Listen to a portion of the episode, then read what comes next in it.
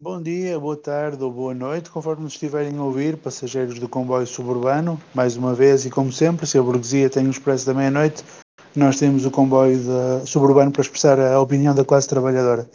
Temos hoje connosco um convidado especialíssimo, o Pedro Nimrod, com quem vamos falar de um tema que já vou apresentar.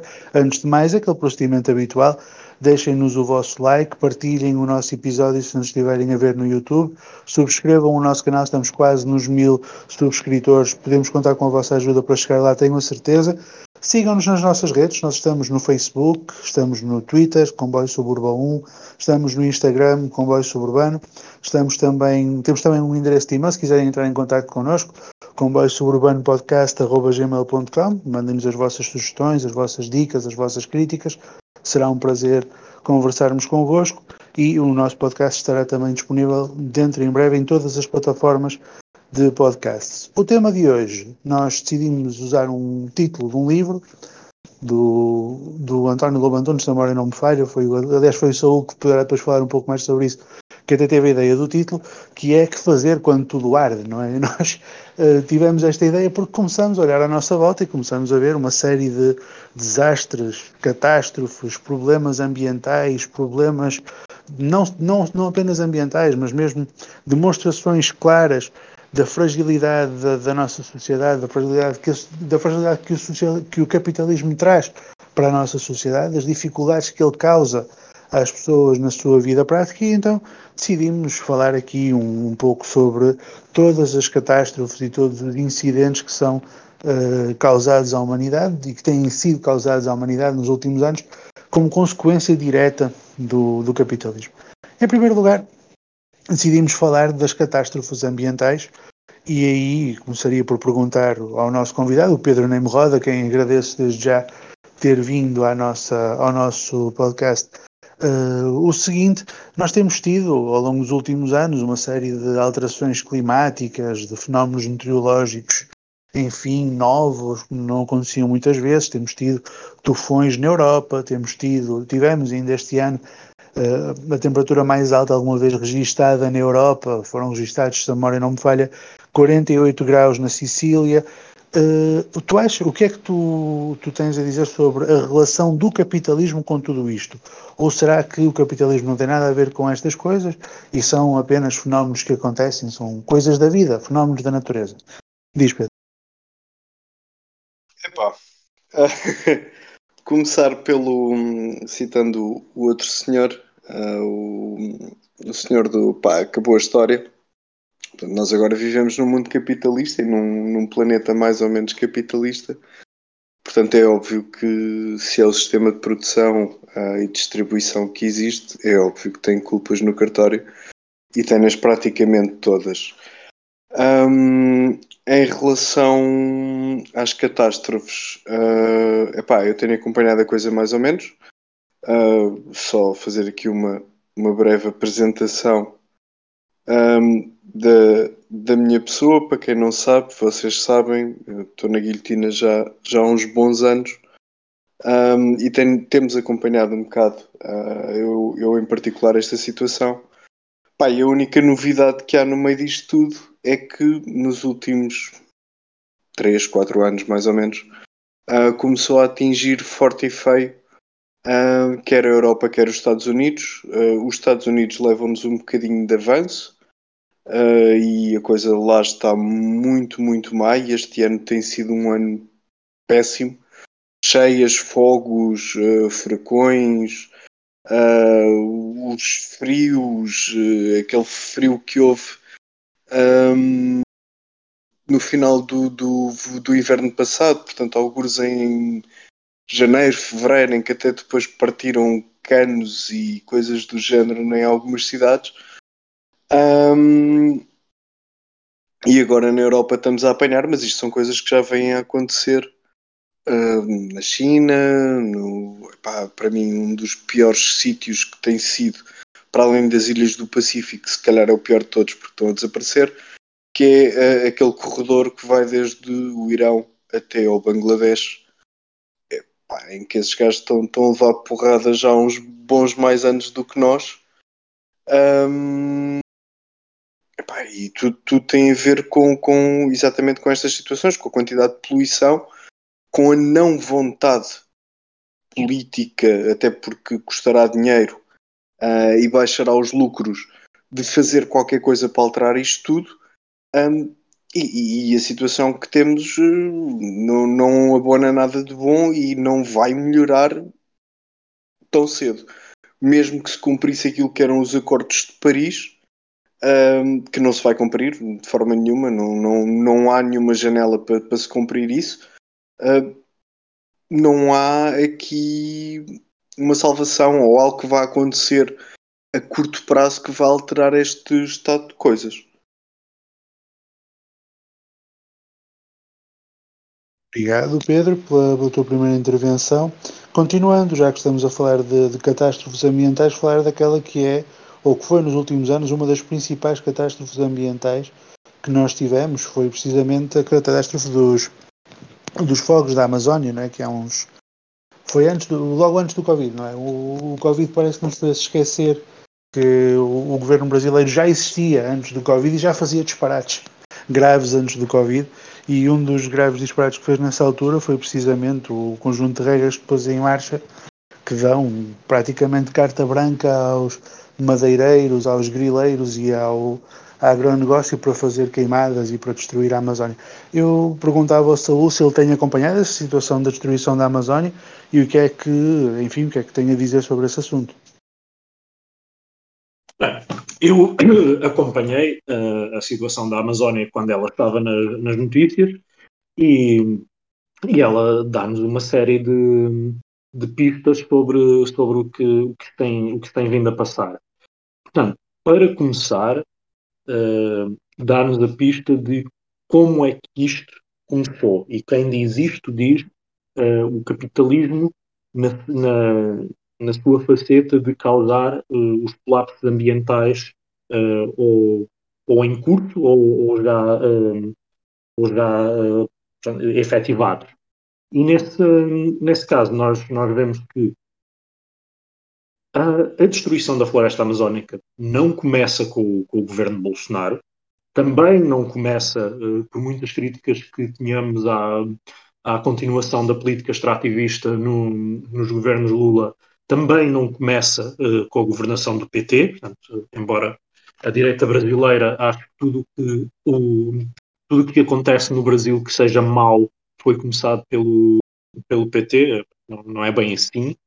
Uh, a destruição da floresta amazónica começou quando uh, os primeiros capitalistas lá chegaram, portanto, neste caso os portugueses. Portanto, a, a exploração extrativista da Amazónia começa com a colonização, e tanto, tanto, tanto como, como extração como destruição por, por incêndios, e a política brasileira, a política do governo, dos governos, dos sucessivos governos capitalistas brasileiros para a Amazónia é ou de manter o status quo de, de exploração como ela já existe, ou de intensificar essa exploração, dando-lhe o nome de desenvolvimento. Eh, quando se quando mesmo durante a ditadura militar se, se, se vinha, vinha dizer com orgulho de que a, que a Amazónia não era mais inacessível, que, que já, que já era possível atravessá-la e fazer grandes explorações, grandes empreendimentos né, nessa, nesse espaço geográfico. E, e mais tarde, portanto, já na, na governação na governação pós, uh, pós-constitucional, do, pós-constituição do, dos anos 80 do, do Brasil, vê-se vê que essa exploração pode, por vezes, uh, diminuir o ritmo ou haverem algumas regras governamentais procuram enquadrá-la, mas ela continua.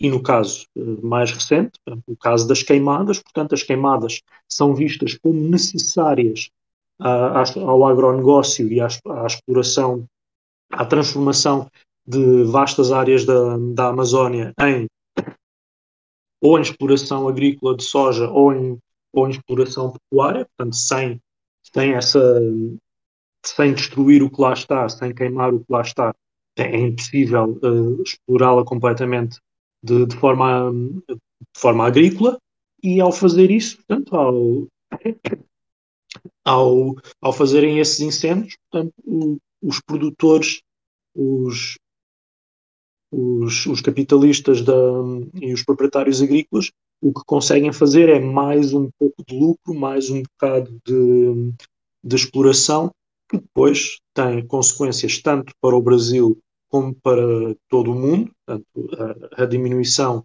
da, da dimensão da, da, da, mancha verde da Amazónia vai eh, causando uma série de, de complicações ao nível da, não só da retenção de CO2, mas até da retenção de água uh, naquela região, na, em termos depois da, da gestão uh, natural do, do, ciclo da água e, da, e do evitar das secas, vai, vai também destruindo a sustentabilidade das poucas comunidades indígenas que ainda, que ainda lá fazem a sua, a sua vida, uh, ou obrigando-as a, a adotar uh, estilos de vida semelhantes, a, semelhantes a, aos, aos estilos de vida extrativistas. Portanto, quando se fala, isto é, isto é importante também dizer, uh, encontrar na, na Amazónia ou nas, nas suas zonas circundantes indígenas, populações indígenas ou uh,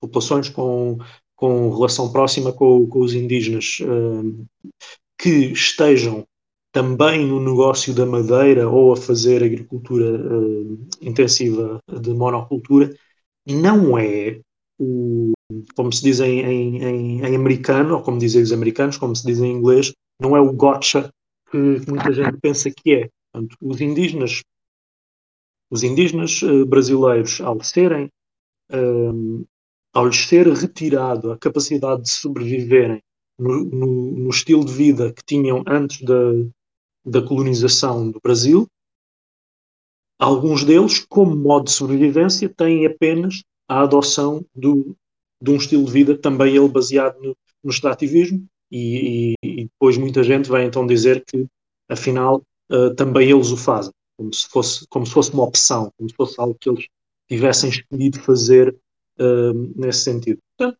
uh, essa fase dos incêndios corresponde também a, a um conjunto de, muito, de muitos outros incêndios que vão ocorrendo em zonas do mundo inteiro.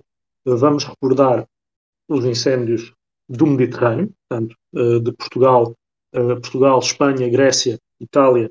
Eh, se, num ano não é num país, será no outro. Quando, quando escapamos nós são os gregos, quando escapam os gregos são os italianos nos últimos anos há sempre um país mediterrâneo com, incêndios, eh, com incêndios completamente catastróficos. Os incêndios da Califórnia, em que, em que se vê cada vez mais o pior do pior do capitalismo americano a se, a se manifestar nessas quando, quando acontecem essas, essas tragédias, nomeadamente o, no caso da Califórnia, a utilização de mão de obra prisioneira, quase escrava, para o combate aos incêndios, que mesmo assim não é suficiente para, para o combate. Basicamente, qualquer pessoa que saiba de gestão florestal sabe que não é com bombeiros que se acaba com, com, os incêndios, não é, com, não é tirando água para cima dos fogos quando eles, quando eles já estão uh, naquela dimensão que faz uma gestão sustentada de, da floresta e que se impede que haja mais fogos. É simplesmente um, um método de, de mitigação e de salvaguarda das, das populações quando, quando acontece, mas enquanto o clima continuar a se alterar da maneira que está, enquanto uh, a exploração uh, do, das, das, grandes áreas florestais continuar a, ou a ser tão lucrativa a sua destruição que, que se que continua a haver quem, quem a destrua, ou tão ou que a falta de lucro na sua exploração sustentada deixe, o, deixe as, as parcelas florestais completamente abandonadas, enquanto assim for, vão continuar a existir, existir incêndios na Califórnia, na Amazónia, em Portugal, na Austrália e o mais interessante, agora só para, para terminar, uh, no caso do Brasil, há uma questão de, de, que há pessoas interessadas em que, em que as coisas ardam e que, e que provocam os incêndios uh, propositadamente, portanto, que há um, um contexto económico que, que, que, que, é inegável, que beneficia quem, quem o faz, uh, noutros, noutros espaços geográficos. Há um fenómeno interessante que é os incêndios que resultam ou do descaso uh, da, da, exploração, portanto, de, do abandono de, de, grandes zonas florestais por já não serem lucrativas, serem deixadas uh, completamente uh, ao abandono e também das alterações climáticas, mas ainda assim são procurados culpados. No caso de, vamos recordar que no caso da Austrália,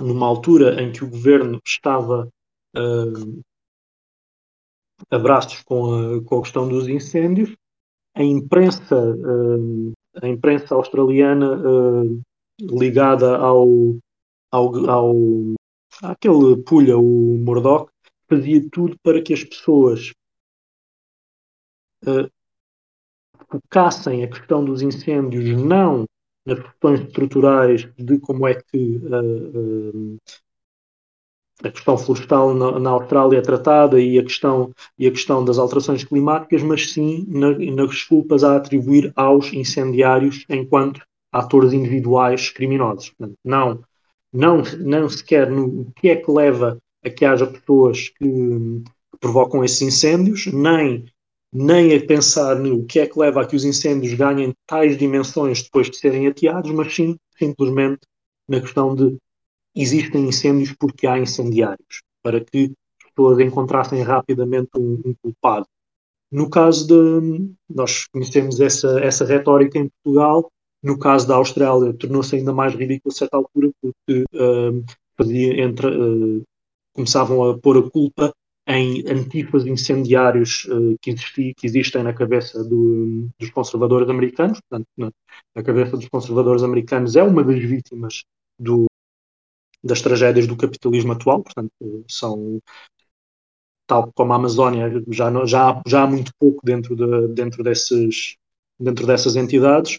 E, e no caso da, no caso da, da Amazónia, então, também houve essa situação de chegar-se a culpar as organizações não governamentais que uh, atuam dentro da Amazónia, que têm as suas nuances e as, as uma série de questões que devem ser postas em causa uh, relativamente a elas, mas que nesse caso eram acusadas de diretamente estarem a causar incêndios para uh, procurarem financiamento, quando à nossa frente estavam, óbvio, os, os exploradores de, de madeira e, e, e agropecuária a fazerem, a fazerem não por razões obscuras, mas simplesmente teriam lucro direto com, com a exploração de, dos espaços uh, que herdessem.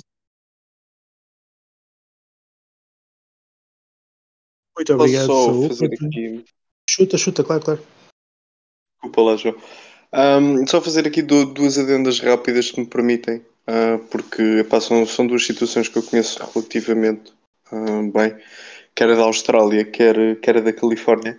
Um, e exatamente por causa disto do capitalismo. Um, epá, primeiro, pá, yeah, o, o, Rupert, o Rupert Murdoch é, é, um daqueles filhos da mãe de todo o tamanho no mundo.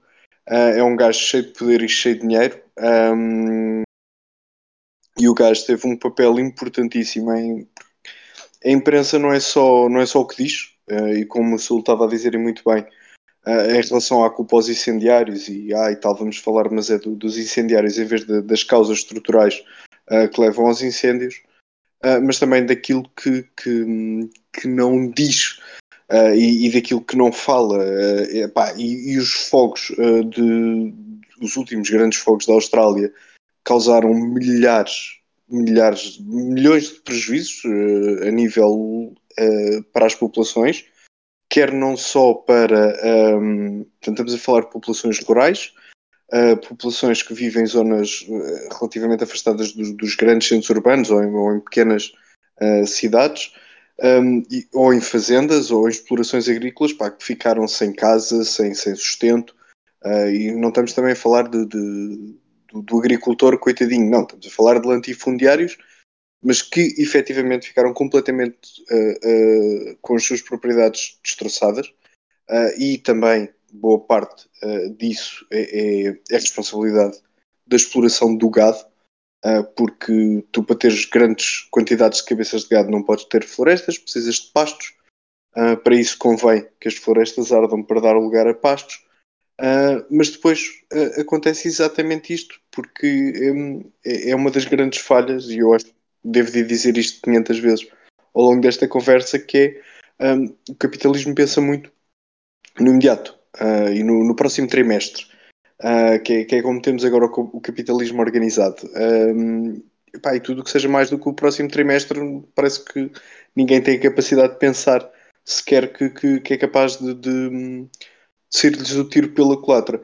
E lembro-me particularmente do, do, dos fogos da Austrália que uma das coisas que a mim mais me deixou consternado foi, apesar de me defender e pôr-me como um ecologista, que era os koalas. Tipo, gente a ficar sem casa, cidades a arder. mas os koalas, meu, é que era o grande, o grande problema. Não que não fosse, porque efetivamente os desgraçados dos koalas ficaram sem o seu habitat por responsabilidade humana mas se calhar comparando, estamos aqui a olhar para coisas que apelam demasiado ao coração uh, e à lágrima fácil no Facebook quando vês o, o koalazinho uh, que, que, ficou sem seu eucaliptos, mas não vamos falar uh, daquilo que são os problemas que a Austrália tem de, de falta de organização, de falta de capacidade de resposta a todas estas situações. Em relação à Califórnia, não é só a questão dos prisioneiros, que é óbvio acontece e é gravíssima, uh, é também a privatização dos bombeiros. Porque, pá, não sei se vocês sabem, mas uh, há bombeiros privados e há serviços de prevenção e combate aos incêndios privados na Califórnia. Uh, não foi nestes de 2020, acho que foi nos de 2019, houve fogos que, que, chegaram ali a zonas ricas e de, de, de, gente com dinheiro, inclusivamente uh, pessoas de, de, Hollywood e coisas do género. Um, e essa gente tinha serviços de bombeiros privados, com caminhões cisterna privados, com água privada. Tu precisas de água para combater os incêndios, para além das outras coisas, as espumas e coisas do género. Mas esta gente estava a garantir água uh, e bombeiros para salvaguardar as suas propriedades enquanto tudo o resto à volta ardia e ardeu. Um, e depois é as políticas de aproveitamento de água nos Estados Unidos, um, em que de momento temos uma seca horrível uh, com o, o, Rio Colorado, uh, que é um dos uh, que está a secar mesmo à série. E a, e, a, situação está mesmo muito, muito grave.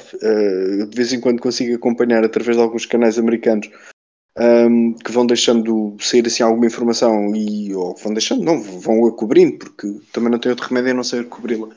Mas no, na Califórnia, uh, boa parte da água é canalizada para explorações agrícolas uh, intensivas, um, sendo que uma delas, pá, por acaso conheço, conheço uh, o moço que escreveu o livro, que é o Yasha Levine, uh, que escreveu um livro que é o Pistachio Wars, em que ele descreve perfeitamente como na Califórnia há zonas onde as pessoas têm falta de água e tiveram falta de água ao longo destes últimos anos, mas não falta uma gota de água para as plantações de pistácios. Pá, que eu também gosto muito, mas uh, não é assim propriamente a coisa mais relevante para as pessoas terem que comer, até porque é um snack e é um snack que é relativamente caro. Um gajo que me vai ao supermercado é dos mais caros um, exatamente porque faz mover muito dinheiro e faz mover muita gente. Uh, por acaso, neste caso, ligado ao. Por acaso, neste caso, soa mal como tudo. Mas foi como saiu. Ligado ao Partido Democrata Americano, que têm muito, muito dinheiro investido nisto uh, para, para a rentabilidade deles e também por coincidência é o pessoal que depois está sempre a pedir guerra com o Irão porque o Irão é o maior produtor mundial de pistácios. Mas pronto, é, era só, só estas pequenas adendas de como o modelo capitalista é mau, mas consegue sempre ser pior. Quando um gajo puxa um bocadinho pela imaginação, acho que às vezes não conseguimos chegar lá ao quão tão mau estes gajos conseguem ser. E acima de tudo, eu, eu, eu, lamento, mas isto é um daqueles temas que me, que me diz bastante. A preocupação primeiro mundista com koalas e a incapacidade, a capacidade de ficar consternado com a, com a morte dos koalas e com a perda de habitantes de koalas, ao mesmo tempo que provavelmente o, o facto de milhares de pessoas terem ficado sem terras e sem casas ser mais uma segunda-feira é uma coisa que eu acho, enfim, é, é daquelas peculiaridades do primeiro mundo que eu nunca vou compreender completamente Uh, tal como essa questão dos pistachos que estavas a dizer, capacidade de fazer uma guerra por causa disso também, mas pronto, é, é o ponto a que chegamos. Uh, bom, já, já, que falámos durante bastante tempo de, um, de, de incêndios, de catástrofes naturais e de extinção de animais, vamos falar de um tema um pouco mais alegre, vamos falar de doenças. Portanto, nós temos tido, nós estamos a viver ainda, estamos na reta final desta pandemia de Covid-19 que nos tem uh, atingido, pelo menos desde inícios de 2020, não é? Aqui na Europa. Começou em finais de 2019, daí chamar-se Covid-19 precisamente na, na China. Uh, na Europa começou mais para inícios de 2020 e enfim estamos agora aparentemente, esperemos que sim, bater na madeira, né? Uh, começar a ver o fim do fim deste, deste processo de pandemia. Mas a minha pergunta é: esta pandemia foi uma coisa completamente fortuita? Ou nós estamos expostos a que existam mais pandemias no futuro e sim, de onde é que elas podem vir e como é que elas podem aparecer? Eu perguntava ao, ao Pedro se ele tem alguma opinião sobre isto, se pronto, foi uma vez sem exemplo ou se nós corremos o risco real de ciclicamente nos vermos confrontados com pandemias como esta porque estamos a passar.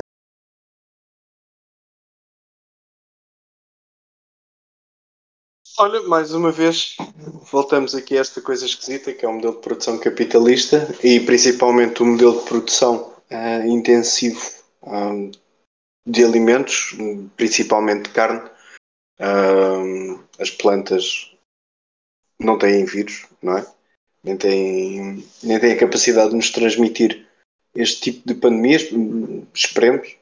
Isto um gajo que sabe um, mas isto é tudo menos um acaso, é só ver, por exemplo, todos os anos os alertas que temos em relação à gripe das aves, um, que ainda não provocou nada parecido com, com o SARS-CoV, mas um, tem, poderá, quem sabe. Uh, tivemos agora em 2020 uma epidemia brutal de peste suína que apanhou quase todos os países da África, uh, Vietnã, China, uh, assim como me lembro assim de, de, de memória, e devastou completamente uh, as produções de, de, de, porco, de carne de porco, e é uma doença que pode ser transmitida para humanos. Na China chegou a acontecer, um, só ainda não começou foi a saltar de humano em humano, ou pelo menos em grande escala. Entretanto, ainda este verão na Índia tivemos mais. Sinceramente, não me lembro, peço desculpa, mas não me lembro do nome. Mas é uma doença que, que ataca o sistema nervoso central, principalmente o cérebro, e mais uma vez vem dos morcegos. Uh, como, como, dizia um amigo meu, os morcegos estão mesmo a querer nos matar. Uh, é, epá, e na Índia houve lá um surto disso associado ao, ao Covid. Eu, as últimas vezes que apanhei e em cerca de meia centena de pessoas, depois perdi o rastro da notícia. Um, houve uma, um surto uh, brutal uh, em alguns estados indianos de um, uh, fungos, fungo negro que se instala nos pulmões, dada as más condições, as más, não, as péssimas condições em que os hospitais e os serviços de saúde indianos ficaram durante a pandemia. Um, e lá está, enquanto tivermos, até por aquilo que o Sul estava a dizer, a destruição de florestas que têm animais que estão habituados a lidar com determinados patógénios e têm sistemas imunológicos, ou pelo menos órgãos, que têm algumas semelhanças com os nossos. O que permite que, quer as bactérias, quer os vírus, possam saltar para nós. Se mutam, se começam a transmitir-se entre nós, vai ser bonito, não é? Porque voltamos a ter mais uma doença nova que eh, não se tem assim muito bem uh, uma capacidade imediata, apesar de efetivamente as vacinas foram muito rápidas, mas naquele vosso episódio, eu não me lembro do nome da moça que vocês convidaram que, que, explicou sobre porque que as vacinas um, se desenvolveram tão depressa e pá, e sinceramente foi, foi dos, dos melhores episódios vossos e os meus parabéns. Um, Tatiana Motinho, Tatiana Motinho, já só para ficar o registro do nome, já agora um cumprimento para ela, que nos vai ouvir de certeza. Uh, epá, uh, eu sou péssimo com nomes, peço desculpa. Um, mas é, é, é, toda uma série de, de, de situações que, que, só vão ficar cada vez piores. A Inglaterra não chegou a ser nada com, com os humanos, mas houve um problema por causa do calor e as galinhas serem produzidas, porque não, não, não temos outra forma de lhes chamar, em barracões de alumínio, em que mais de metade da produção de galinhas anual foi. Epá, foi-se. Porque as galinhas cozinharam dentro, do, dentro dos barracões e é sempre isto. O que interessa é fazer dinheiro, o que interessa é produzir muito e fazer uma publicidade muito boa aos produtos, que é para produzir aquelas coisas todas lindas que a gente ouve nas reuniões, do engagement, do. Um, de, de, epá, sei lá, eu agora não lembro dos termos todos, que são estúpidos e chatos como tudo. Um, isso é que interessa. Criar condições para produzir as coisas com qualidade, com condições de salubridade, com condições de higiene, com condições uh, de saúde, epá, isso, isso, isso é completamente uh, é algo que lhes passa completamente ao lado e não estão minimamente interessados em fazer, principalmente porque isso custa dinheiro uh, e depois baixa os lucros e depois temos os jornais com gente a mear todos os dias que, do patronato que ai ai ai muito mal porque eu em vez de fazer 2 milhões vou só fazer um milhão e meio Portanto, vejam lá o que é que me fazem à vida. Totalmente, totalmente. Uh, por acaso estavas a falar há pouco da Índia, eu aqui há tempos vi um. Vi não, tive uma conversa com uma pessoa conhecida que trata, trabalha na, na área da saúde e ela dizia disso uma coisa que me aterrorizou em relação à Índia, que é uh, enfim, a maioria das fábricas de antibióticos estão localizadas precisamente na Índia e têm um tratamento de resíduos próximo de nulo, ou seja, tu neste momento tens uma série de rios na Índia onde todos os medicamentos que a humanidade algum dia já fez foram atirados para lá em quantidades uh, industriais, literalmente, porque vêm das fábricas, e portanto há já uma quantidade grande de micro-organismos naqueles rios que resistem a qualquer medicamento que a humanidade alguma vez tenha feito. Portanto, se algum dia um desses, desses micro-organismos por uma razão ou por outra, se transforma numa, numa pandemia, isso vai ser um, um berbicaixo daqueles bastante grandes. Mas enfim, estou só a contar uma conversa que tive uma vez, que não sou todo especialista na, na questão. Epá, já agora, só, epá, tiro-te tiro um minuto ou dois. E justificando um bocado porque é eu há pouco disse que a Índia, é, é, para mim, é dos meus sítios de terror Uh, em, em, relação às alterações climáticas, em relação às pandemias, em relação... a Índia de momento é dos países, é a Índia, o Paquistão e o Bangladesh, são os três, são dos países que têm mais gente com asma, com problemas bio, de, biológicos, desculpem, problemas respiratórios um, e problemas de alergias, inclusivamente de pele, pela, exatamente pela completa falta de legislação, aquilo que, que os neoliberais estão sempre a pedir, que é menos legislação, menos interferência do Estado, um, e que fazem esses despejos e 30 mil coisas uh, uh, idênticas e que leva a que as populações que ficam nas uh, portanto ficam abaixo do rio levem com essas coisas, levem com as lixeiras, levem com as sucatas e temos gerações inteiras de crianças a crescer com problemas gravíssimos de saúde que não vão desaparecer um, não vão desaparecer Uh, são asmas graves, não, não é daquelas que o pessoal chega passado uns anos ou à maioridade e a coisa abranda. Não. Uh, as coisas vão ficar até à vida adulta e, e, vão ter sequelas gravíssimas para a vida daquelas pessoas. Uh, e depois a poluição, como é óbvio. Não, ok, fizeste então, muito bem. Na próxima, próxima pandemia respiratória que existir, vai ser uma comorbidade, comorbidade e pronto. E pronto.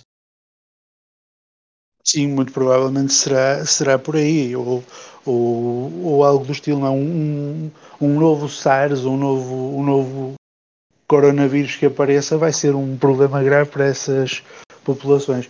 Uh, já agora, uma outra questão que também queríamos discutir a propósito desta, desta parte das doenças causadas pelo capitalismo no, nos nossos tempos é uma parte que ficou, enfim, não digo que tenha ficado de lado com a discussão dos vírus, mas que sempre esteve aqui mais ou menos presente, mas que nós discutimos muito pouco. E que eu acho que, enfim, eu e o Saúl, que temos uma história já relativamente longa num setor onde este problema é um, eu, eu, acho que é uma epidemia, não sou todo um especialista para dizer isto, mas parece-me que isto já é uma epidemia no setor profissional onde nós trabalhamos, um, que, é o, que são os problemas de saúde mental, que estou a falar disto abertamente, um, para quem trabalha em call centers, para quem trabalha em, em setores de trabalho muito, muito intensivo, uma das consequências do, do modo de produção capitalista é precisamente o, os graves problemas de saúde mental que esse modo de produção acarreta. E eu queria falar com o Saúl, se tem acompanhado essa questão, se tem alguma coisa a dizer sobre as consequências do modo de produção capitalista na saúde, mas no caso concreto na, na saúde mental do, dos trabalhadores. Bem, uh, quanto às, às consequências uh, do, do, modo de produção capitalista na saúde mental em específico, elas, acabam por ser óbvias para quem, para, para quem acompanha uh, as notícias, as, as redes sociais. Um, há uma coisa que, ao mesmo tempo, é algo bom, normaliza a discussão dessa, dessas questões, mas, uh, mas ao mesmo tempo é assustador quando se começa a perceber a dimensão uh, dessas situações. Nós hoje vamos a qualquer rede social nomeadamente, nomeadamente às, uh, às redes à volta até do, do ativismo, do ativismo de esquerda, e, e isto não é um ataque a, esses, a esses ativistas, não, não me interpretem mal, mas uh, a normalização da discussão sobre uh, doença mental leva-nos a perceber que dimens a dimensão do problema é enorme. Portanto, as pessoas estão expostas a cargas de trabalho uh, e a tipos de trabalho que uh, ou intensificam uh, situações de saúde mental que a questão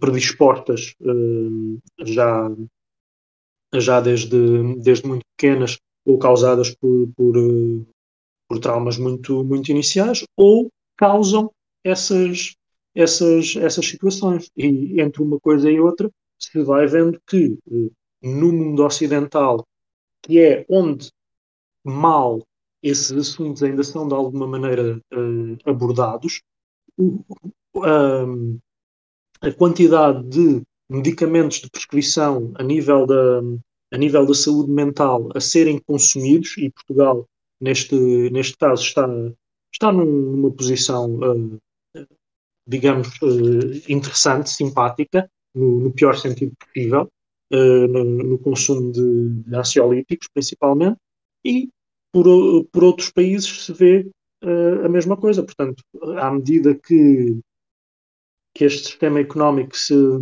se mantém, uh, as pessoas, quando não estão ansiosas, com, com problemas de, de ansiedade, de depressão, porque não conseguem encontrar emprego, quando não é essa a razão, a razão é causada pelo emprego em questão. Portanto, uh, neste caso, no caso em, que, em que eu e o, e o Vilela nos encontramos, como tantos outros hoje em dia estão a trabalhar, portanto, o, a questão dos call centers, dos, de depressão, da ansiedade, do consumo tanto de, de medicamentos de prescrição como de, de substâncias ilegais. Portanto, eu costumo dizer mais em, em jeito de piada e desafio o Vilela a, a me desmentir que se o abastecimento de, eh, de canabinoides para Lisboa eh, parasse, a indústria dos call centers também parava. Porque é assim, vai desde os, vai desde os operadores até, não é até aos supervisores, é até aos chefes de projeto. Portanto, Sim, eu estou completamente de acordo. não, não tenho como desmentir isso. Quer dizer, toda a minha experiência profissional atesta aquilo que tu estás a dizer. Eu, pela minha parte, não, não consumo, mas um, se, eu, eu, se eu ganhasse um euro por cada colega meu que consumia, eu teria um salário muito mais volumoso do que tinha naquela altura. Completa, completamente. E, e, e reforço, não, não estamos a falar só de operadores, estamos a falar de operadores, supervisores, chefes de, chefes de sala, chefes de projeto, diretores, gente a consumir calmamente esse, esse, se automedicarem, basicamente, para melhor suportar uh, a carga de, de, trabalho, as horas extraordinárias, tudo isso e também o trabalho em si, aquela constante interação uh, telefónica com, com clientes a resolver, a tentar resolver uh, problemas que o próprio sistema causou e, e a tentar uh, resolver expectativas que só existem por causa da, muitas vezes até da própria publicidade feita aos produtos. Isso, mais uma vez, o capitalismo a, a ajudar nessa, nessa situação. E,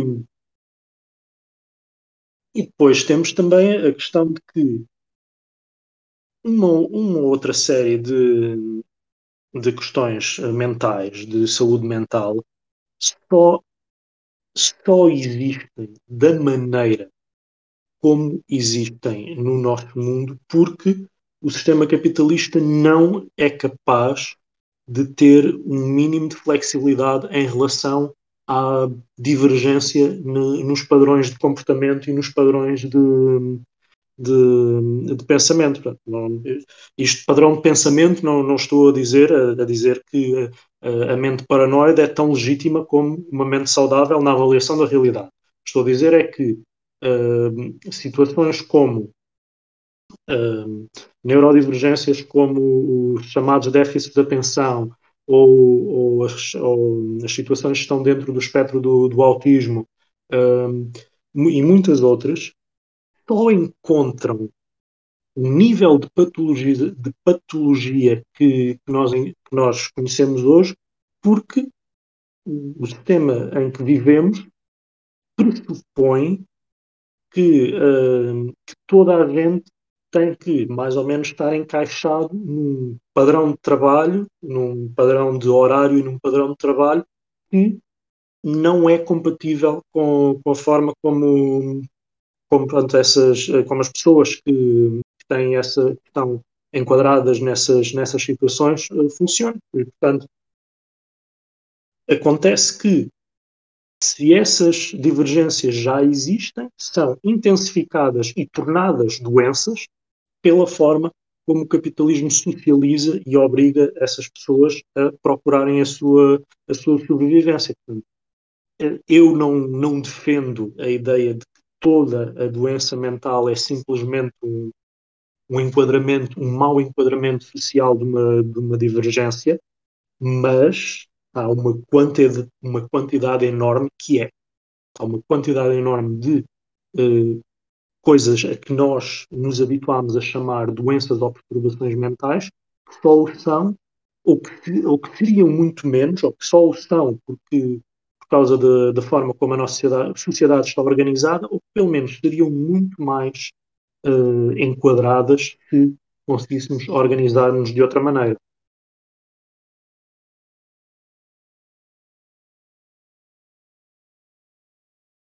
Muito obrigado, Saúl, pela, por, essa, por essa tua intervenção. Bom, vamos passar agora ao terceiro ponto que tínhamos previsto.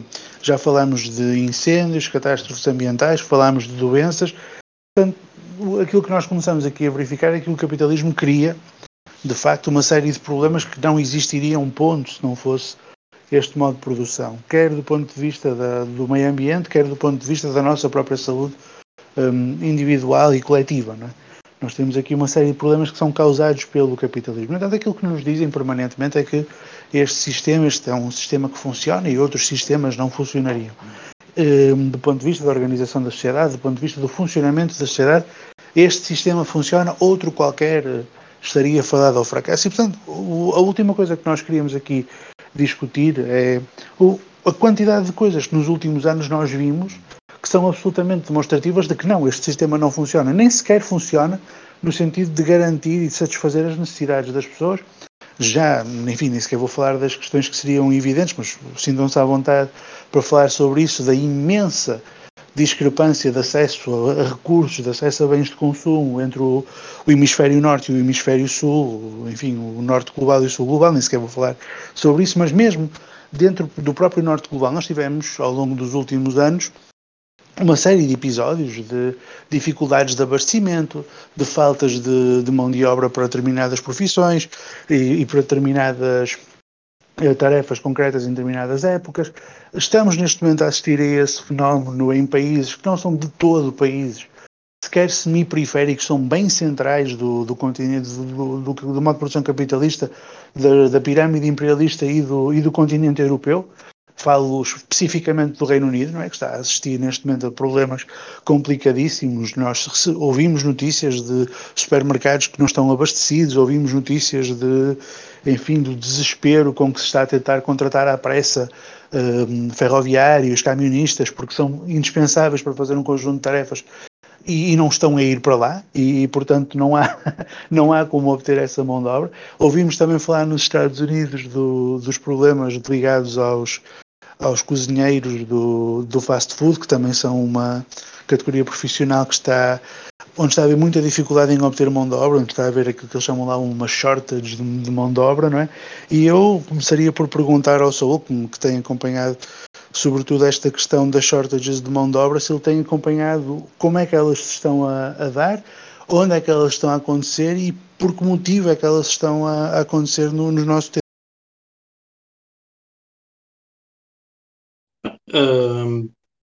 Quando, nós, uh, quando nós vemos esta, esta situação de, da chamada uh, falta de mão de obra, neste caso no, na, na, restauração nos Estados Unidos, portanto, é, é uma, um fenómeno que chega a ser de tão ridículo, chega, chega a ser engraçado, mas é mas há uma série de situações que não têm piada nenhuma nesse, nesse fenómeno. Primeiro, começar por uma, por uma questão. A restauração, tal como, tal como em Portugal, uh, nos Estados Unidos, é um dos setores com maior uh, sobreexploração, maior emprego de uh, trabalhadores não documentados, maior não pagamento de horas extraordinárias, baixos salários de base e hum, agora uma, um, algo que é uma característica específica desse mercado, portanto, a questão das, do pagamento baseado em gorjetas. Como alguns de nós devem saber, enquanto cá em Portugal, na, na restauração, uma gorjeta é considerada um, uma, um sinal de, de serviço especialmente excepcional na questão da restauração, nos Estados Unidos é a base da, da remuneração da, da maioria dos, dos trabalhadores da restauração.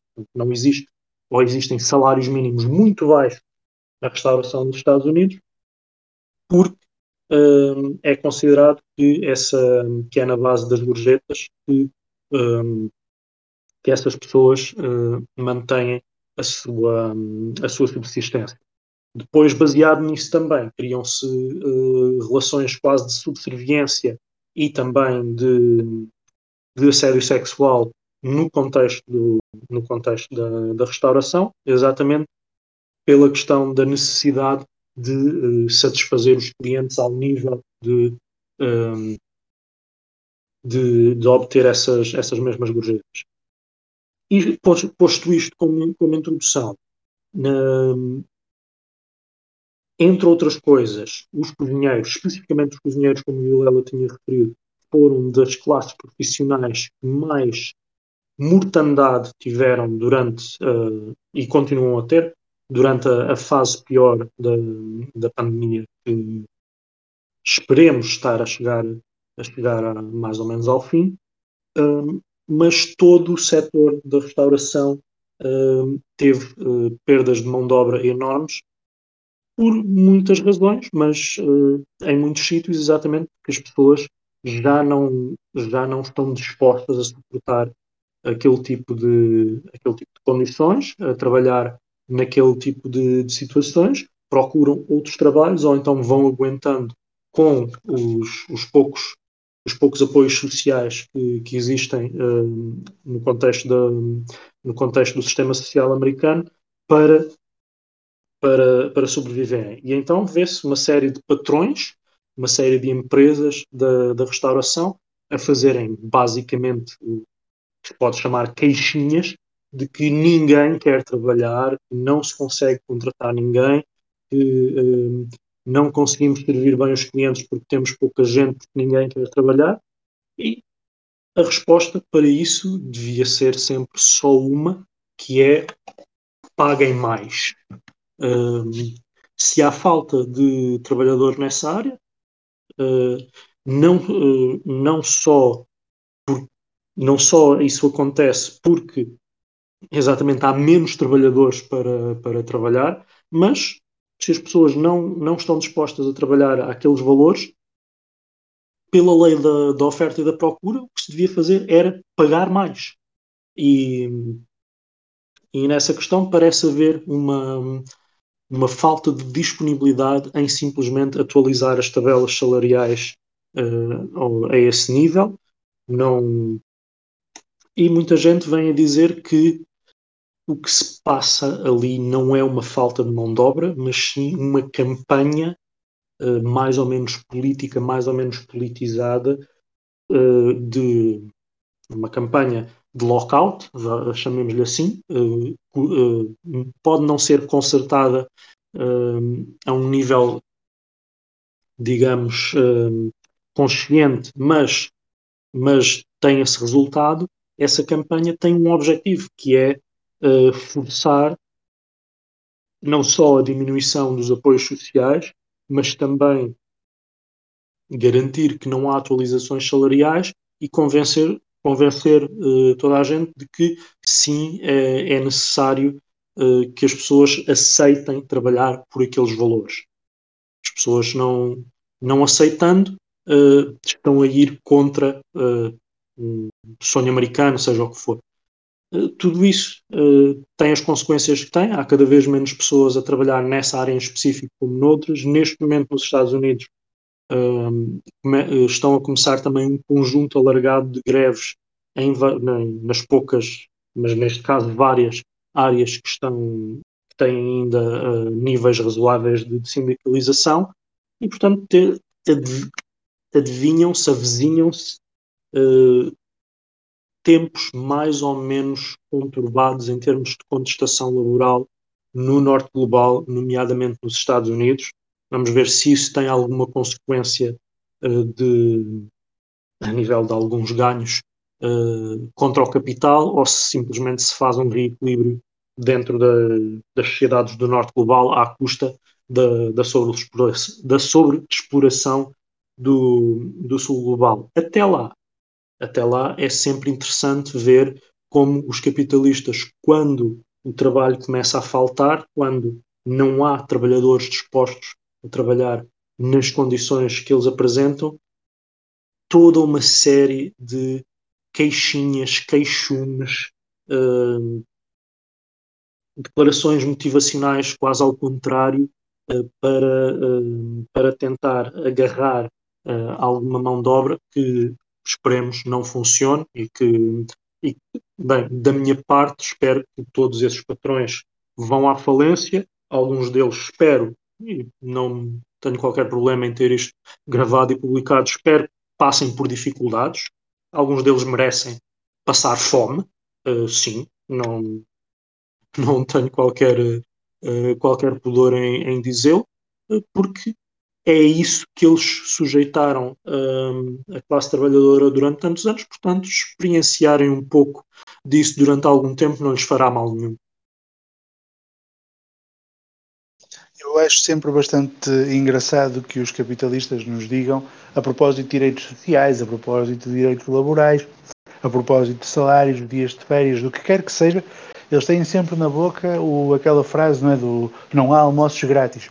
Mas depois, quando não têm trabalhadores para, para as suas empresas, porque pagam pouco, não querem pagar mais. Nesse caso, eles não percebem que não há almoços grátis. Nesses casos, eles têm uma dificuldade muito grande em entender que se estás a pagar 100 ou se estás a pagar 200 e se as pessoas não aparecem para trabalhar na tua empresa, isso é uma prova de que o mercado exige que tu pagues 300, ou que tu pagues 400, ou que tu pagues muito mais para que alguém se disponibilize a fazer essa função. Mas aí eles têm uma grande dificuldade em compreender a lógica da oferta e da procura quando é para comprar, chamemos assim, força de trabalho. Enfim, uh, avançamos já para o, para o final da nossa discussão e há um outro ponto que queria perguntar ao, sobre o qual queria falar com, com o Pedro, não é? Nós assistimos, todos nós nos lembramos aqui há uns, eu não sei se foi há uns meses ou se já vai há mais de um ano, aquele episódio do, do navio que ficou encalhado no canal do Suez e aquilo teve uma série de consequências no, no, no, no comércio mundial, não é? De repente começou a pensar como é que se ia fazer para trazer petróleo para a Europa, como é que se ia fazer para trazer não sei quantas mercadorias para a Europa isto é, isto é espantoso, porque dizer, nós parece que temos um, um, um, sistema económico completamente montado, organizado, aliado, capaz de resolver todos os problemas, e de repente um barco fica entalado num porto, num, num estreito, quero dizer, e subitamente nós temos uma série de dificuldades para, para, para enfrentar. A, fragilidade do, do, do modo de produção capitalista em produzir e em distribuir é assim tão grande? Há, há mais exemplos disto? Tu, Tu acompanhaste este caso, seguramente tens visto mais algum, mais algum caso em que tenha havido esta dificuldade enorme, por razões quase ridículas, de fazer com que a, a, imensa quantidade de bens que o capitalismo produz possam ser distribuídos, sequer nos mercados onde as pessoas ainda vão tendo recursos para os, para os comprarem e os consumirem.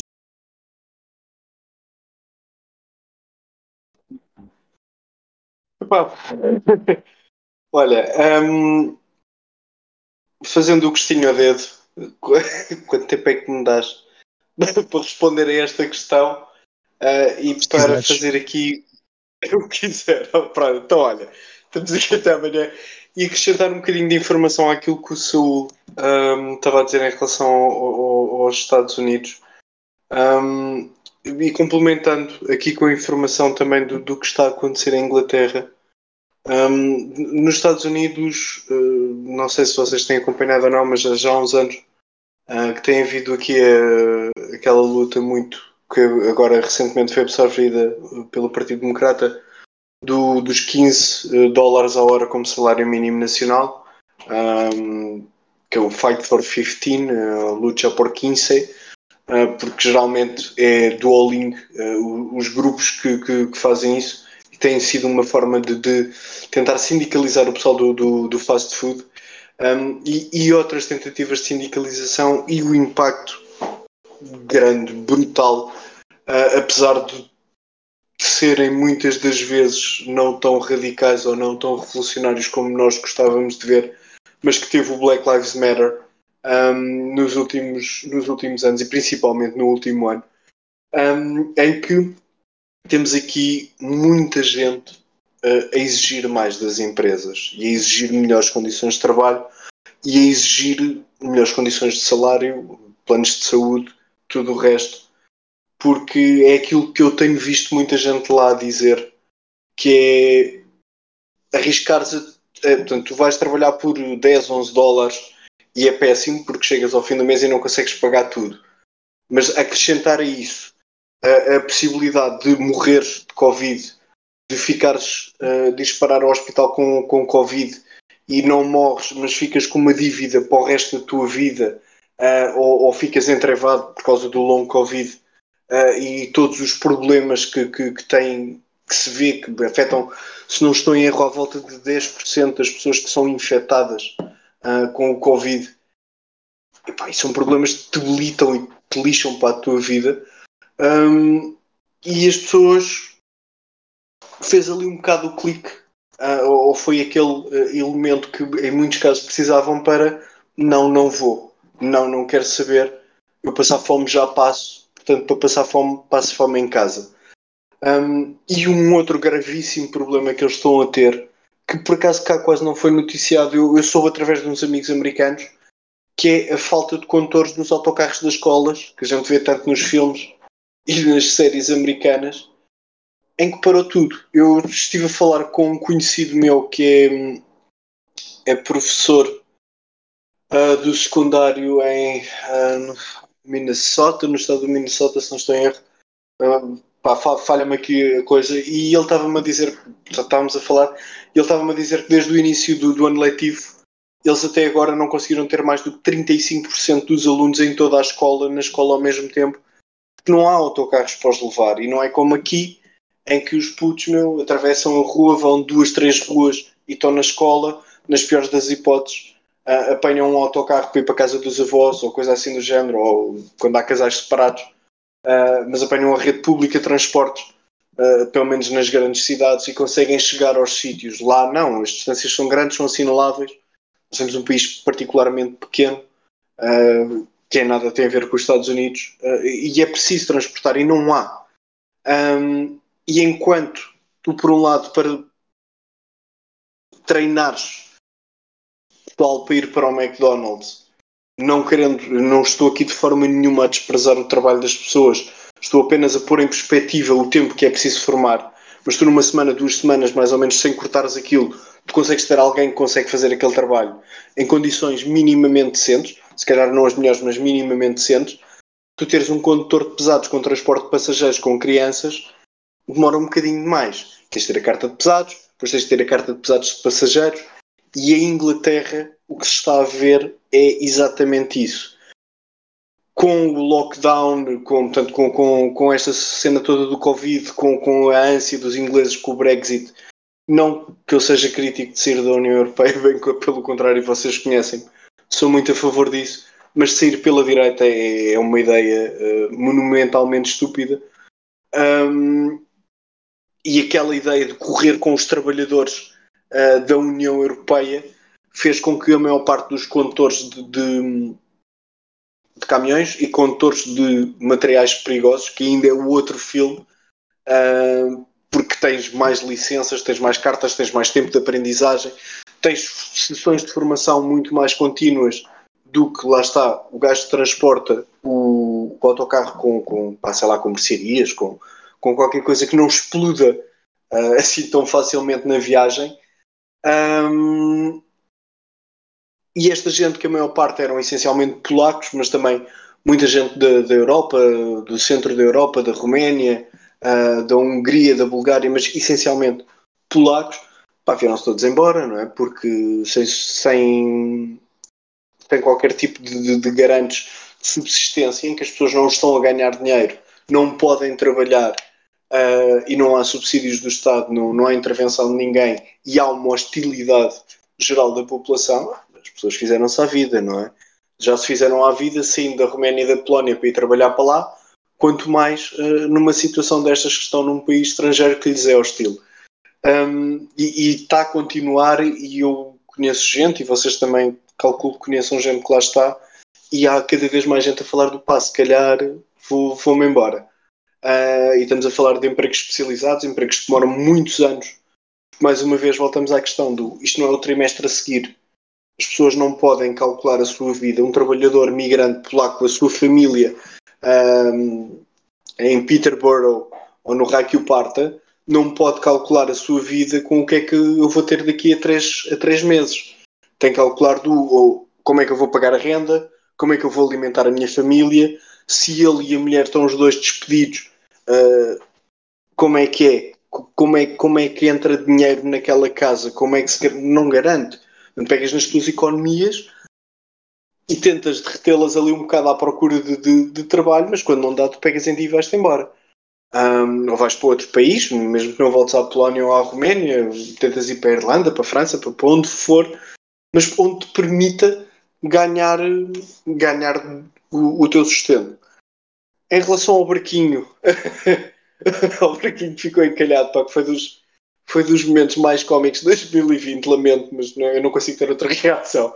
Foi divertidíssimo ver não só aquela imagem daquela pequena retroescavadora a tentar desencalhar o barco, e acabou por conseguir, mas ver que o sistema todo de transporte e produção um, depende de coisas muito, muito, muito pequenas.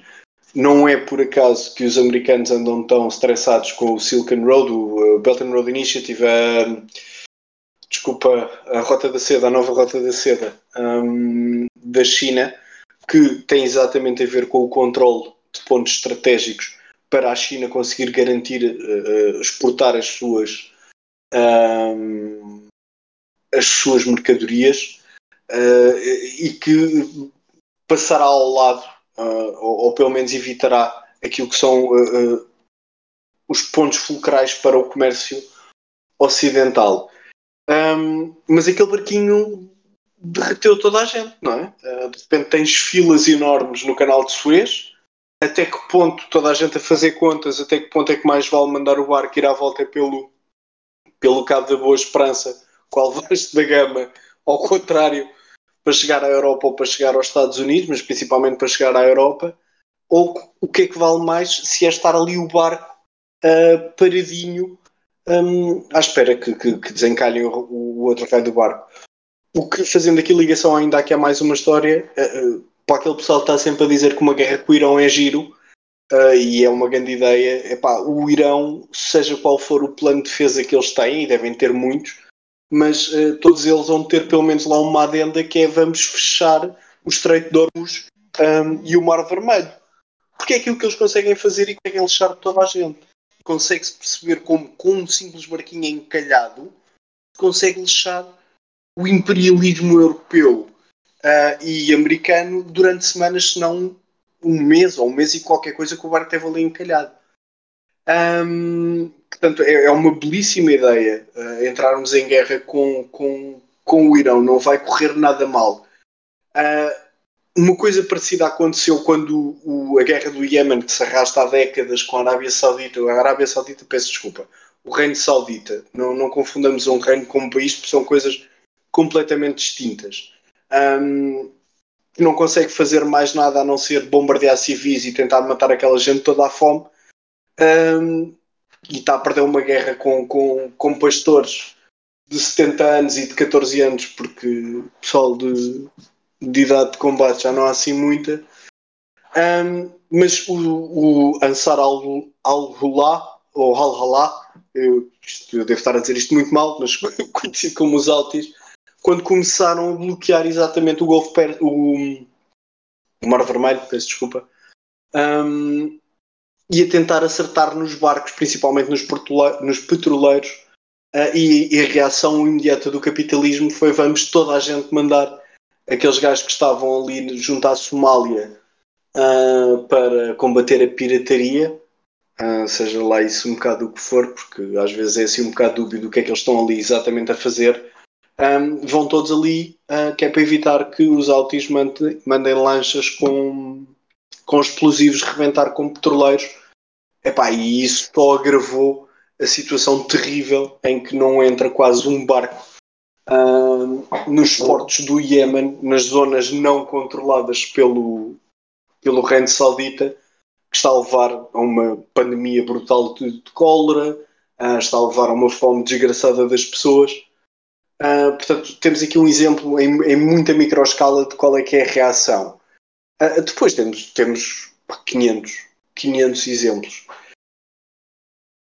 Os Estados Unidos e a China, toda esta coisa muito, muito divertida um, de, de, andarmos aqui às cabeçadas e os chineses são maus e não sei quê. Uh, e que o, o Covid veio agravar por razões absurdas e estúpidas de, de de coisas incríveis uh, de racismo, como se viu. Um, mas todas estas guerrinhas levaram os Estados Unidos a dizer que pá, empresas que comprem chips chineses uh, vão, vão estar lixados e vão ter sanções. E os chineses, ok, tudo bem. Não os vendemos a vocês, vendemos a outros gajos. Um, e a reação do Ocidente foi ok, vamos ter a produção de Taiwan uh, e a produção do Japão e da Coreia. Não chega. Não chega.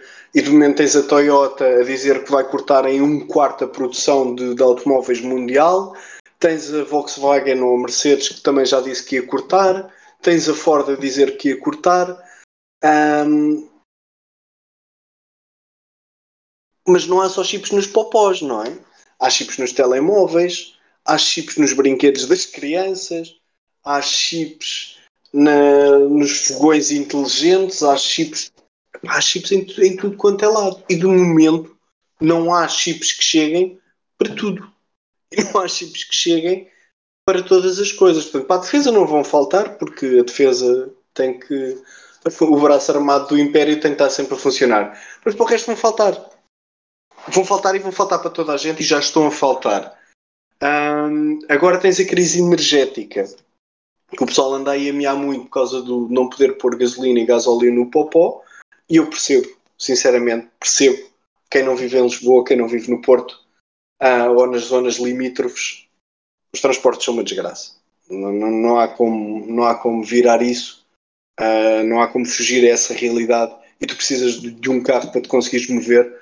Uh, eu vejo por mim, eu moro na margem sul uh, de Lisboa e eu se quiser ir para Lisboa é tudo muito porreiro, eu se quiser ir para outro ponto na margem sul, eu preciso de um carro porque senão demoro 3 horas a fazer uma coisa que eu de carro demoro uh, 10, 15 minutos.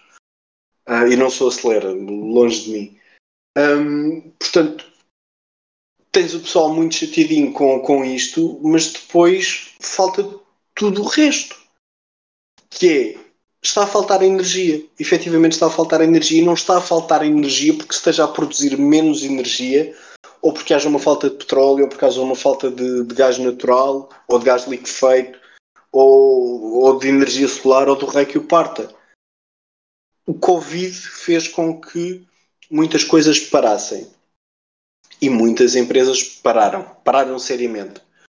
Uh, uh, pelas, pelas ações da China, que, que, que teve ali uh, cerca de meio ano em, em, confinamento sério e não se faz nada, principalmente em Xinhua, mas também em outras zonas, porque aquilo acabou por, por se agravar bastante ali na, na zona.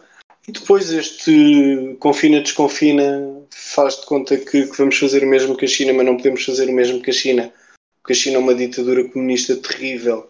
Uh, e, e, não são brancos, meu, que é sempre um problema quando, quando os não brancos arranjam formas de solucionar as coisas. Uh, e depois todos aqueles disparates que surgiram do pessoal que se sente muito, muito oprimidinho com, com máscaras uh, e o pessoal que, que é os microchips do, do Bill Gates, do Bill Gates quando o Bill Gates faz coisas bem piores um, do que microchips na, no braço da malta. Um, mas muita coisa parou e a reação das empresas foi ok, vamos despedir gente porque nós agora durante 3 ou 4 meses não vamos ganhar muito dinheiro. Portanto, vamos ter que cortar custos. E onde é que se corta? Corta-se nas pessoas. E acontece isto que aconteceu na, na Inglaterra com gente fora a, a, ser mandada para, para casa, principalmente trabalhadores migrantes, não tiveram outro remédio uh, uh, senão ir-se embora. Nos Estados Unidos, com o pessoal do, dos restaurantes um, e não só, de, de, todas as outras empresas também serem mandados para casa.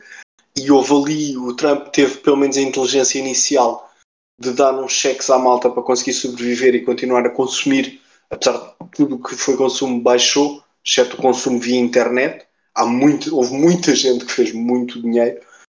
Um, e tu tens todo este sistema, tu tens barcos, uma das coisas que se fala é que faltam contentores. Não faltam contentores em lado nenhum, tal como não faltam barcos em lado nenhum, tal como não falta transportes em lado nenhum. O que aconteceu foi que tu de momento tens N barcos que estão à deriva, em portos, encalhados, com as tripulações intactas, que não lhes pagam um tostão, a morrer à fome, às vezes, ou à procura de pescados em portos e em sítios e em cidades e em países que não são os deles.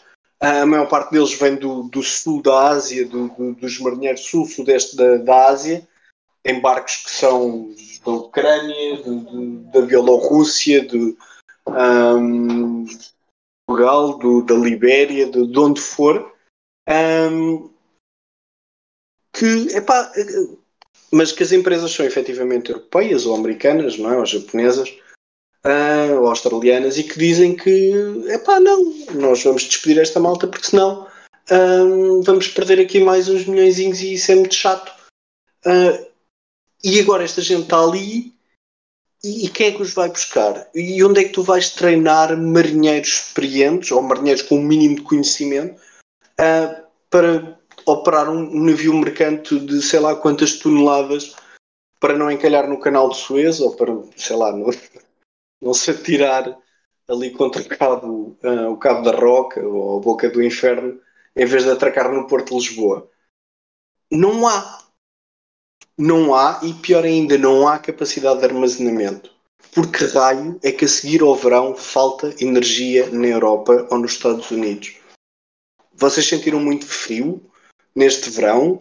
Tiveram que usar mais energia? A maior parte das empresas esteve parada. Portanto, porquê é que não há? Não há porque não há armazenamento. Porque a decisão é vamos armazenar o mínimo indispensável para ter as coisas a funcionar dois, três meses. Mas como parou tudo, então ninguém teve a preocupar-se em armazenar. Porque isso ia, mais uma vez, lá está, ia custar dinheiro. E também despediram pessoas. Portanto, o pessoal que é preciso para resolver estes problemas, agora se calhar está no desemprego. Ou está a fazer outra coisa, porque muita gente, entretanto, também conseguiu outros trabalhos. E tens aqui um problema monumental que ainda agora começamos a sofrê-lo, e vamos sofrer e muito, ao longo do resto deste ano. Uh, os Estados Unidos já falta tudo, uh, um bocadinho para os supermercados já está tudo assim um bocado em pânico. A Inglaterra já falta mesmo nos supermercados, as pessoas chegam ao supermercado e não há lá coisas. Um, vão faltar os carros, não que isso seja propriamente um grande problema, mas vão faltar. Uh, provavelmente vão faltar os telemóveis, vão faltar as consolas. Se calhar aí o pessoal depois tem que fazer mais qualquer coisa da vida. Um, e vai faltar muita coisa e possivelmente energia. E se falha energia na Europa e temos um inverno frio, vai ser complicado, não é? Porque como é que aquece as casas, como é que aquece os banhos, como é que aquece as águas, como é que cozinhas, quando simplesmente não há ou está a preços proibitivos o gás, a eletricidade, ou seja, o que for. Um, vamos fazer o quê? Como, como a Grécia no, na altura da crise, ou, ou o Brasil agora no, no Bolsonaro, vamos começar a queimar móveis em casa para cozinhar e aquecer água.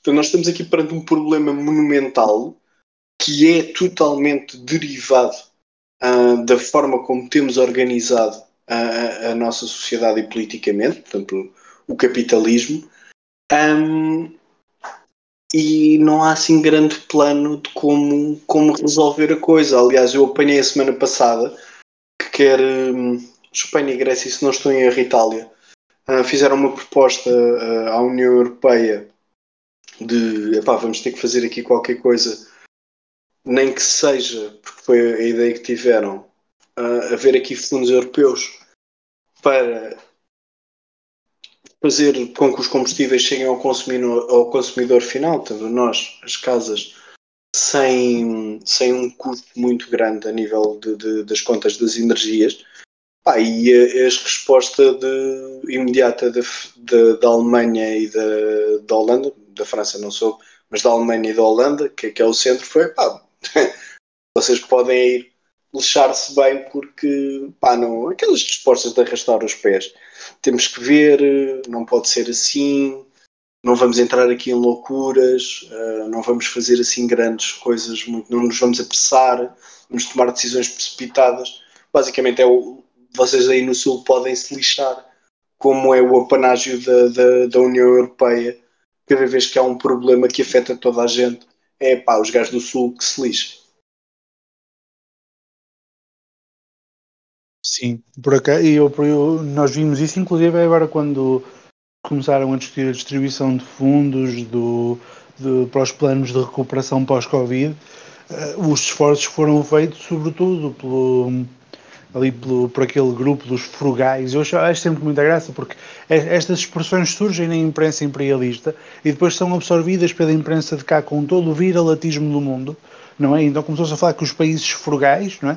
sendo que nós somos os países gastadores, ao contrário dos frugais, estavam a ter eh, a colocar muitos entraves à, entrega de dinheiros aos países do sul da Europa, Portugal, eh, sobretudo a Espanha e a Itália, onde o Covid tinha surgido, tinha sido mais forte num primeiro momento, precisamente porque achavam que esses países não era bem porque tivessem tido um grande impacto da pandemia. Acima de tudo, eles tinham tido uma má gestão do seu sistema de saúde e, portanto, não, não era justo estar a, entregar, estar a premiar a sua má gestão com, com fundos europeus. Isso é logo daquelas observações que surgem num primeiro momento. Na altura, até acho que o António Costa teve um discurso que viralizou sobre isso, a dizer que era repugnante estar a fazer esse tipo de, de, de, observações, mas elas surgiram imediatamente yeah. e, e, é, e é sistemática. Tudo o que acontece na Europa, o, o, reflexo condicionado de qualquer dirigente do Norte da Europa é tentar varrer para o Sul, dizer que no Sul tudo o que lhes está a acontecer de mal lá é porque estão a gastar muito dinheiro com, com a Itália, com Portugal e com a Grécia e por aí adiante. Isso é uma coisa que deve ser, não conheço estudos nesse, nesse sentido, mas imagino que seja rentável até dizer chega em termos eleitorais fazer esse discurso numa Dinamarca ou numa Suécia. Ao mesmo tempo, e desculpa, eu no início. Diz?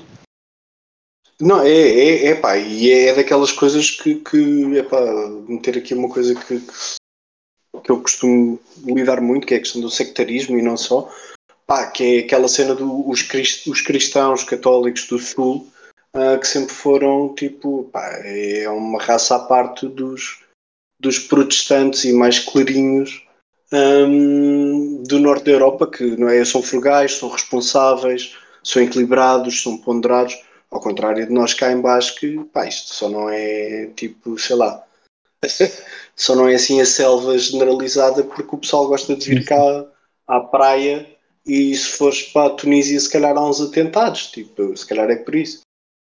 É, mas eu realmente falar em frugalidade e em temperança e depois pensar no Norte da Europa, pensar em Amsterdão com os, com os space cakes e com os. Enfim, aquilo sim é claramente a postura de um, de um, de um calvinista que não, não cede aos, aos seus caprichos e aos seus vícios. Os católicos é que têm isso. Bom, mas adiante, isto é uma piada que me, ocorreu agora. Mas tá, falaste há pouco sobre a questão do Bolsonaro, eu me esqueci no início de mandar um, cumprimento ao Lucas, que deveria estar a apresentar este programa porque é o nosso apresentador de serviço, mas continua, enfim, numa fase de mudança na vida para melhor, e isso é bom. Um, e de facto, sim, no Brasil, eu, eu, temo que dentro em breve a gente comece a ver como no Brasil também começaram a aparecer aquelas notícias de jornal que parecem ser coisas boas, não é? Receitas de como utilizar os restos do seu arroz que ficou quebrado no fundo do pacote, que eh, aprenda os prazeres de cozinhar a lenha. Eu acho que nós vimos isso no Brasil há uns meses atrás, no início de 2022 corremos o sério risco de ver isso na Europa também. Uh, bom, nós já, já temos um, um longo podcast até aqui, foi uma belíssima discussão, encaminhamos então o, o debate mais para o fim. Eu vou começar por perguntar ao Saúl considerações finais e se tem alguma, alguma dica, alguma, algum sítio onde, onde os nossos ouvintes possam ir ouvir ou ler mais sobre todos estes, todas estas catástrofes ambientais e outras que estão a afetar o mundo neste momento. Um, aqui como, como considerações finais, queria, queria recordar-vos de uma, de uma parte de, do que foi a, a, loucura de 2020, quando, quando estávamos mais ou menos a meio do, da crise pandémica. Não sei se vocês se recordam do, de virem notícias dos Estados Unidos em que usavam a expressão murder hornet, basicamente vespas assassinas, ou para traduzirmos melhor, vespa, hornet, vespas gigantes assassinas, um, é mais um caso de, de, de uma dessas uh, catástrofes, embora possa-se considerar em, em, pequena escala catástrofe ambiental causada pelo capitalismo, portanto, espécies invasoras trazidas pela logística capitalista do transporte de contentores internacional que se estabelecem em, em novos ecossistemas e depois uh, fazem o que querem uh, do, dos ecossistemas novos em que, em que se instalam.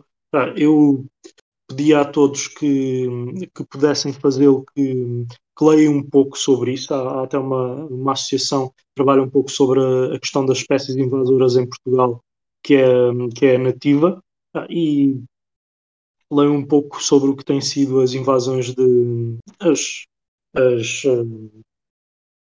as invasões de, neste caso, chamada Vespa Asiática, como nós lhe chamamos cá em, em Portugal, para verem uma pequena consequência do que é uh, a gestão ambiental que, que temos atualmente. Uh, só, só aqui também para, para, para também não acharem que não sabemos do que falamos um, o livro é Que Irei Fazer Quando Tudo Arde, só um bocadinho que. E só aqui admitir que, que farei, que farei quando tudo arde. É afinal como se chama o livro do António Lobantunes em que baseámos o título deste, uh, deste, deste episódio. Uh, e claro, o que fazer do, uh, do Lenin. Mas só por, como então como considerações finais e conselho, leio um pouco sobre o papel atual das espécies invasoras, nomeadamente insetos, nomeadamente as, eh, as vespas volutinas, eh, que têm sido uma, uma praga para, para a apicultura e para a agricultura em geral eh, no, no Portugal rural e não só, no, no resto do mundo, no resto do norte global, estamos a colher as consequências de termos um sistema de logística baseado em transportes de longa distância que uh, nunca seria possível não acontecer este tipo de, de, de transferência de espécies uh, de, de, um ponto geográfico para o outro, com as consequências que já conhecemos de há muitos mais anos. O conceito de espécie invasora não é novo e, e agora estamos a vê-lo cada vez mais. Muito obrigado, Saúl. Eu fazia exatamente a mesma pergunta ao Pedro, não é? Quais são as considerações. Ah, antes de mais, agradecer, como é evidente, ter aceito o nosso convite para participar no nosso podcast. E a concluir, fazia-lhe então a mesma pergunta que fez ao Saúl, considerações finais e se tens algum, alguma dica que nos possas dar de algum projeto. Já falaste há pouco da guilhotina, mas enfim, se quiseres expandir um pouco mais sobre isso, sítios onde possamos saber mais sobre estes assuntos. Pronto, primeiro, é assim, quem vos agradece sou eu, pessoal. Eu tenho, tenho estado muito parado a nível da atividade política, uh, por, por, motivos pessoais, mas uh, soube muito bem, gostei muito e gostei muito de estar aqui com vocês e de, de fazer parte deste, deste projeto aqui neste bocadinho. Portanto, o agradecimento é meu. Pá, a guilhotina sim, já tivemos já algumas coisas sobre isto, haveremos de ter mais, estamos aí com os projetos, eh, pá, até para eu voltar a, a conseguir produzir mais coisas. Um, considerações finais. Uh, basicamente, ou acabamos com este sistema ou ele acaba connosco, não é? Ele acabar vai acabar, porque se continuamos com as alterações climáticas ao, ao ritmo que estamos a ter, que tem estado a surpreender toda a gente de uma forma tendo algum do pessoal mais pessimista, um, mas, mas, está a ser de uma velocidade que é uma coisa assustadora. Uh, portanto, não vai ser possível termos uma sociedade globalizada, como, como estava agora aqui a dizer o, o Saúl, com, com linhas de, de, de, produção e transporte tão, tão vastas e tão extensas. Isso não, não vai acontecer, até porque implica uma organização e uma capacidade de comunicação que muito provavelmente um, irá deixar de existir. Uh, não é que a gente esteja todos a caminho da extinção já a seguir, ou tipo, daqui a 100 ou 200 anos, uh, se calhar até estamos, mas não sei, nem vou apostar nisso, mas que este modelo de organização social não é sustentável, não é. Portanto, se calhar mais vale fazermos nós acabar com ele de forma planeada e tentar qualquer coisa mais interessante um, do, que, do que isto, epá, e claramente uh, apostar é qualquer solução muito mais à esquerda do que aquilo que temos. Em relação a, a ideias, epá, em relação ao clima, uh, aconselhar um gajo que eu tenho seguido já, já há uns aninhos uh, e que é assim um dos carolas do, do clima internacional, que é um gajo que é o Michael E. Uh, Michael E. Man, um, que é um climatólogo. Uh, pá, e, e, o gajo tem não só livros, N publicações um, mas também há muita coisa boa dele no YouTube. Sim, eu estou a recomendar o YouTube. Não, não é o QAnon nem coisa do género. O senhor é mesmo catedrático e é mesmo bom naquilo que diz. Um, nem é Raquel Varela, uh, passando a piada rápida e fácil. Um, pá, e dá uma perspectiva muito boa daquilo que está a acontecer e que vai acontecer nos próximos tempos. Sempre com aquela salvaguarda de que daqui a tipo 50 anos, não sei, ninguém consegue prever, o que é de uma humildade extrema uh, e, e, bastante, bastante inteligente da, da, parte dele. e em relação a este último, a este, a este problema económico que, que estamos a desenrolar, se calhar aconselhava ou indicava um, o último livro de um gajo que é o Adam Tooze, com dois O's, T-O-O-Z-E, um, que é o Shutdown. Uh, o senhor é, é um gajo de esquerda, não é tão à esquerda como nenhum de nós que aqui estamos, mas dá para perceber um, a magnitude do problema. O gajo é muito bom, é um gajo muito detalhado, muito exaustivo. Eu não li o livro ainda, uh, mas tenho acompanhado algumas das coisas que ele vai publicando. Até porque a economia, uh, quando, quando aquilo entra nos termos mais técnicos, às vezes custa-me imenso.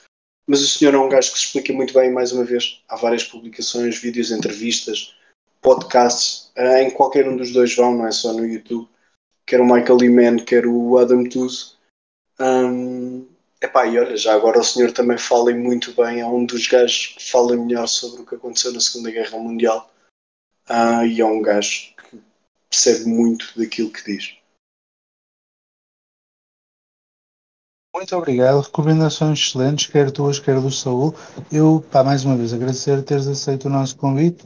Já estás convidado para próximas oportunidades, sempre que houver essa possibilidade a gente chateia-te. A quem nos ouviu até aqui, muito obrigado também por nos terem okay. acompanhado. Estou? Estavas a aceitar o convite, é? Estava só a dizer ok, obrigado, sim, aceito. Falamos okay. outras vezes. Certo, perfeito, perfeito. Estava a dizer então, e concluindo, quem nos estiver a ouvir até agora, se ainda não pôs o like, para pôr o like, para nos subscrever o canal e para partilhar este podcast com os amigos, se gostou. Se não gostou, também pode partilhar, assim passa a raiva junto com os amigos. Deixem o vosso comentário no, no YouTube e já sabem, Facebook, Twitter, Instagram, e-mail comboiosuburbanopodcast.gmail.com Entrem em contato connosco, vai ser um prazer saber as vossas opiniões sobre este episódio e sobre o nosso conteúdo. Até breve.